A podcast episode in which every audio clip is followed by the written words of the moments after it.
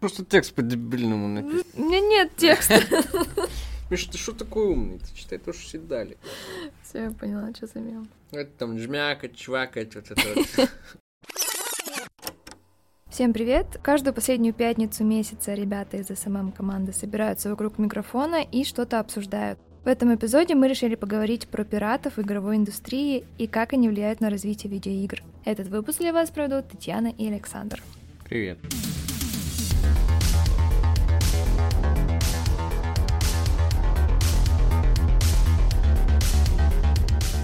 Для начала, наверное, надо дать сводку, как пираты вообще вышли из морей в игровую индустрию. Масштабное пиратство началось э, где-то в конце 80-х, начало 90-х, когда стали появляться первые консоли. В России главной первой консолью была Dendy. Ну, вообще, это была приставка скопирована с японской Nintendo, э, российской компании Stipler, которые покупали у каких-то тайваньских разработчиков саму консоль и назвали ее Dendy. Ну, типа, как если сейчас с AliExpress заказать какой-нибудь мобильный телефон и брендировать его, то так делали раньше с Dendy. Ну, собственно, вот появилась первая приставка, и надо было на нее выпускать какие-то игры. А, началось производство картриджей с копиями 16-битных игр, причем, насколько я читала, скопировать картридж э, это намного сложнее, чем скопировать на CD-диск, потому что внутри каждого картриджа микросхемы, на которые записывалась игра. Но, судя по тому обороту картриджей, которые были, с производством все равно начали справляться. А еще была э, приставка Sega, это уже японский оригинал, и картриджи для нее от Дэнди уже не подходили. Там была разная начинка. Визуально они, кстати, тоже отличались. А для Дэнди были желтые или оранжевые картриджи, а для Сеги черные. По-моему, самим сокетом отличались. Нельзя было как бы вставить. Ну, если, да, они... если ты не слишком сильный, как бы нельзя было вставить картридж. И вот я, кстати, что-то не помню, чтобы люди вообще тогда понимали, что такое лицензия и что такое пиратка, потому что, по сути,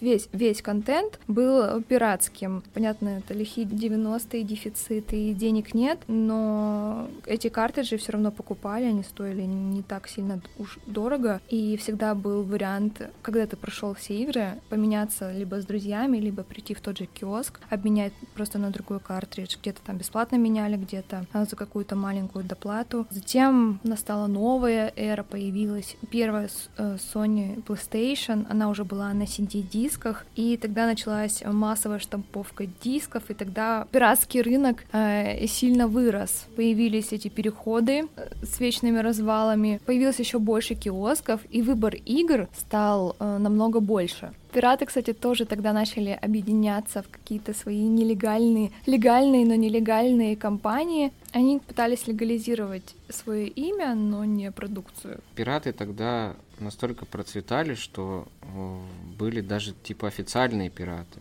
Пример компания Fargus. Это, по-моему, такой серый бренд э, локализаторов компании Акелла. Э, они создали компанию Fargus. Э, там были копии гораздо качественнее. Там была и озвучка нормальная, можно было играть. И перевод был с субтитрами хороший. Ну, то есть люди подходили добротно к своему делу, хоть это было и незаконно, но как будто бы и законно. То есть э, тогда за пиратство никто никого почти не наказывал, если только выборочно, мне кажется. Не было каких-то регуляторов особых. И все дошло до того, что пираты начали пиратить пиратов.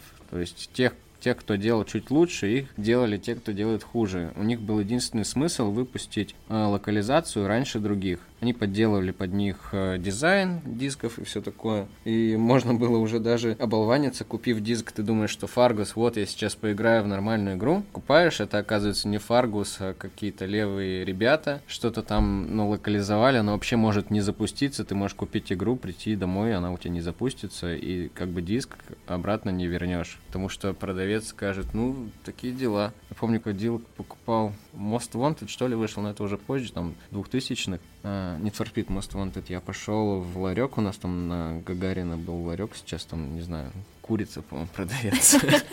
Вот, и пришел, купил, думаю, сейчас поиграю. А тогда еще что-то такая волна была, вот эти вот все тачки, всякие фильмы, форсаж и тому прочее. Думаю, вот я сейчас поиграю, прихожу домой, он не запускается. Ну, мне тогда удалось вернуть свои 300 рублей назад, которые я долго копил с обедов.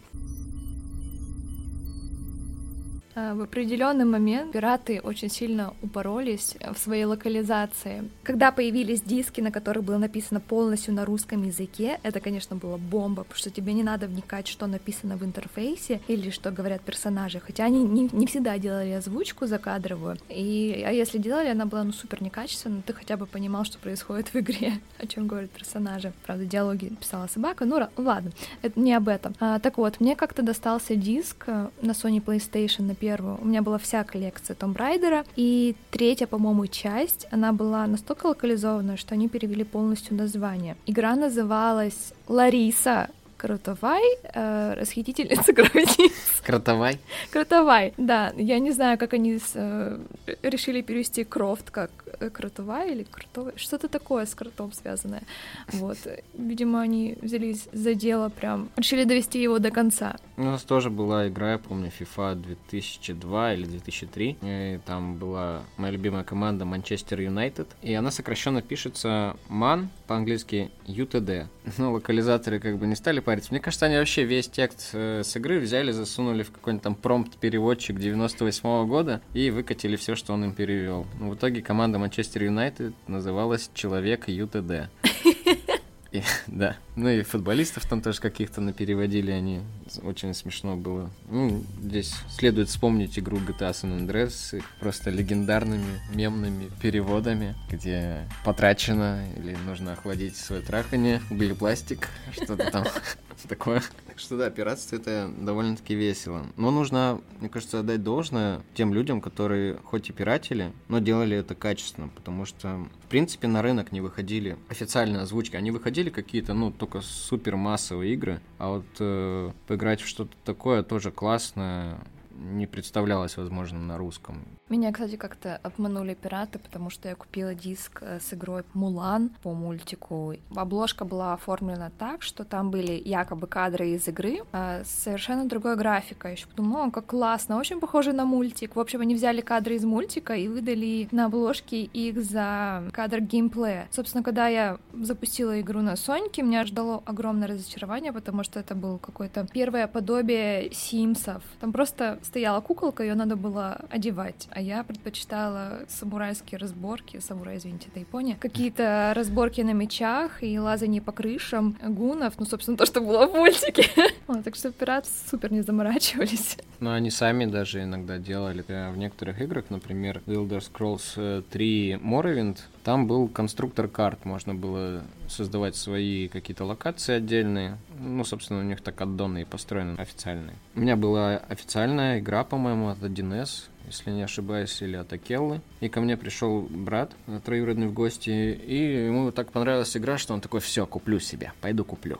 И приходит в магазин вот в этот наш на Гагарина, заходит, говорит, мне Моровинд, пожалуйста. И смотрит, 70 рублей стоит. О, здорово, как сейчас, сейчас куплю, поиграю. Выгодно. А он, а он за 300 купил, думает, ну, про меня говорит. Купил, такой домой приходит, довольный, включает. А там просто загружается какая-то локация, где с неба падают скелеты, а одновременно все в одно место, и какой-то замок. И все, и больше ничего нет. То есть как, какой-то гений создал карту и продает за, за 300 рублей под видом игры.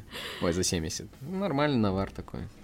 В магазине там нужно было действительно разбираться в играх, чтобы что-то купить стоящее. Как раньше распространялся пиратский контент? Понятно, это были киоски, переходы, какие-то ларечки в торговых центрах. А, но затем появился интернет, и, наверное, он в каком-то смысле потопил пиратов, потому что он лишил их заработка. Раньше они зарабатывали на продаже дисков, а сейчас дисков нет, нет дисководов. А, стали выходить репаки, и непонятно, с чего теперь идет денежка. Я пыталась найти ответ в интернете. Ну, во-первых, на их сайты, где они выкладывают свои репаки, очень большой трафик суточный. Некоторые зарабатывают на рекламе, которую размещают на сайте. Но, кстати, вот я пошарилась по сайту Хатаба и механиков, у них там очень мало баннеров. Я буквально один, наверное, какой-то баннер увидела. По сравнению, например, с местным новостным сайтом, куда ты заходишь, и на тебя просто вылетает один баннер за другим. Поэтому зарабатывают ли они так много на рекламе, я не знаю. Еще иногда в загрузочное меню помещают логотип или тоже какую-то рекламу, э, но в последнее, последнее время я такого не видела. До сих пор, да? грешишь этим. Да, ну я готовилась к подкасту. Мне надо было все изучить. Все, все пиратские игры надо было установить. Понятно. Вот поэтому, возможно, они сейчас э, просто выезжают на чистом энтузиазме, где-то какого-то баннера на сайте приходит денежка, но, судя по необилию рекламы, не очень большая. Хотя по каким-то вбросам аналитическим они зарабатывают просто в миллиардах. Но я не знаю, насколько можно верить э, таким отчетам. Ну, сейчас взламывать игры нужно побольше умения, чем делать это раньше. Нужны навыки какие-то, как минимум, какого-нибудь программирования. Я точно не знаю, ни разу не взломывал игры. Единственное, что я делал, это брал пиратские экзешники и заменял их на оригинальные. Но мне кажется, они сейчас, да, действительно на... Это как хобби у них. Они занимаются чем-то другим помимо пиратства. А так домой вечером приходят, тот сериал смотрит, а они игры ломают. Ну и сейчас, мне кажется, меньше стало все-таки пиратских игр потому что они стали более доступны, что ли. У пользователя появилось множество всяких различных привилегий, если он покупает оригинальную игру, лицензионную, те же патчи, те же как бонусы и прочие плюшки, которые не получишь от пиратской игры. Ну и, и к тому же сейчас не так просто скачать нормальную версию пиратскую. Согласна. Я недавно, готовясь к подкасту, качала Beyond Two Souls. Это, видимо, какой-то баг репака, потому что у меня при загрузке все персонажи синие. У всех, у всех, без исключения персонажей, в синяя кожа. Они выглядят как смурфики. Видимо, что-то накосячили. Вообще, раньше, еще в эпоху дисков, можно было запустить игру пиратскую и не увидеть там нескольких уровней, например, или каких-нибудь кат-сцен потому что нужно было уместить копию на 700 мегабайтный диск, и приходилось урезать какие-то важные вещи в игре. То есть, э, если ты запускаешь игру, у тебя там нету прирола какого-нибудь самого важного сюжетного, как бы это нормально. Как бы, извини, ничего, покупай лицензию. Как ты считаешь, пираты для игровой индустрии это зло или это все-таки меньшее зло? Ну, мне кажется, здесь нет однозначного ответа, потому что компании теряли и теряют, наверное, огромную прибыль на том, что пираты создают копии их игр. Но, с другой стороны, не было бы пиратов, не было бы, возможно, возможно, не было бы такого прорыва, по крайней мере, в нашей стране в игровой индустрии. Когда бы к нам пришли нормальные оригинальные копии. Так мы хотя бы в 90-х уже играли во все то, что играют во всем мире остальные. В основном самые классные игры все-таки были на Западе, к сожалению. И мы в них, тем не менее, играли, хотя не было локализации. Как бы развернулась вся история, если бы мы в них не играли, они пришли бы позже.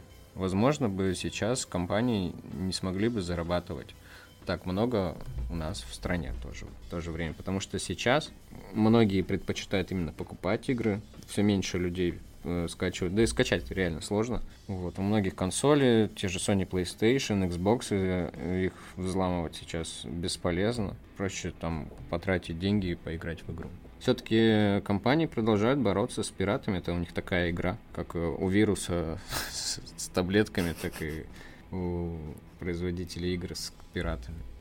Ну, пираты, да, вырастили, по сути, э, поколение геймеров, которые сейчас готовы и покупают игры. Но к тому же многие проворачивают такую схему, они начинают играть в пиратку, понимая, что игра им нравится, и они идут и покупают ее уже в магазине. Или играют в пиратку, ждут, когда она выйдет в магазине со скидкой, и покупают на скидках, потому что в некоторых странах игры все-таки стоят конские деньги. Хотя и в нашей стране вот я жду игру, которая стоит 5000. Это еще адекватно. Учитывая разность курса, на, на игры он тоже влияет, но игры дорожают не, не так быстро, например, как смартфоны. Потому что корпорации понимают, что если они сейчас будут продавать игры по 10 тысяч, но их никто не купит, а им нужно заработать денег. То есть, если игра станет какой-нибудь старой, устаревшей, вот выходит новинка, там какой-нибудь киберпанк выходил, что, вышел весь забагованный, но тем не менее. И ушел.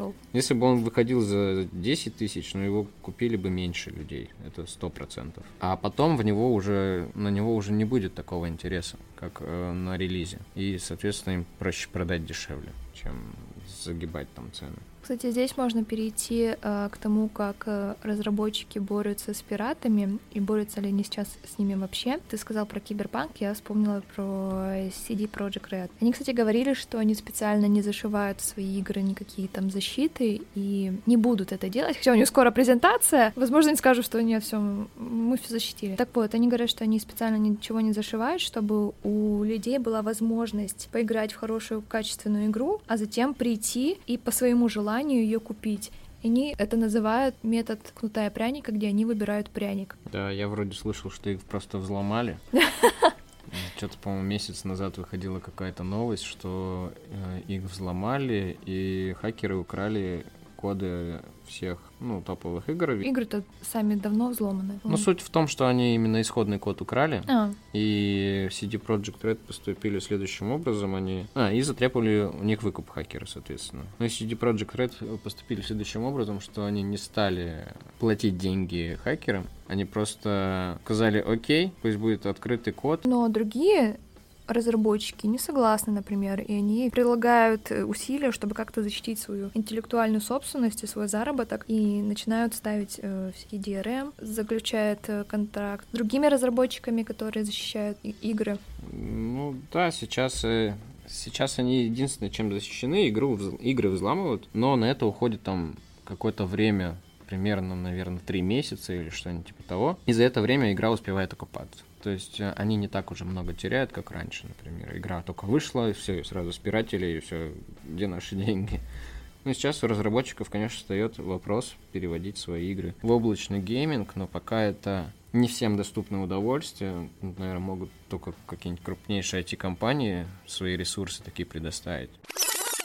Дорогие слушатели, мы с коллегой настолько увлеклись беседой, что забыли объяснить, что такое облачный гейминг. Если коротко, то облачный гейминг позволяет играть в топовые высокобюджетные игры класса AAA удаленно и даже если у вас очень слабый компьютер. Подробно об облачном гейминге мы рассказывали в нашем блоге интерсвязь.медиа. Ищите статью, которая называется «Недорогое удовольствие. Как играть в топовые игры на слабом компьютере». Там мы подробно разложили все по полочкам.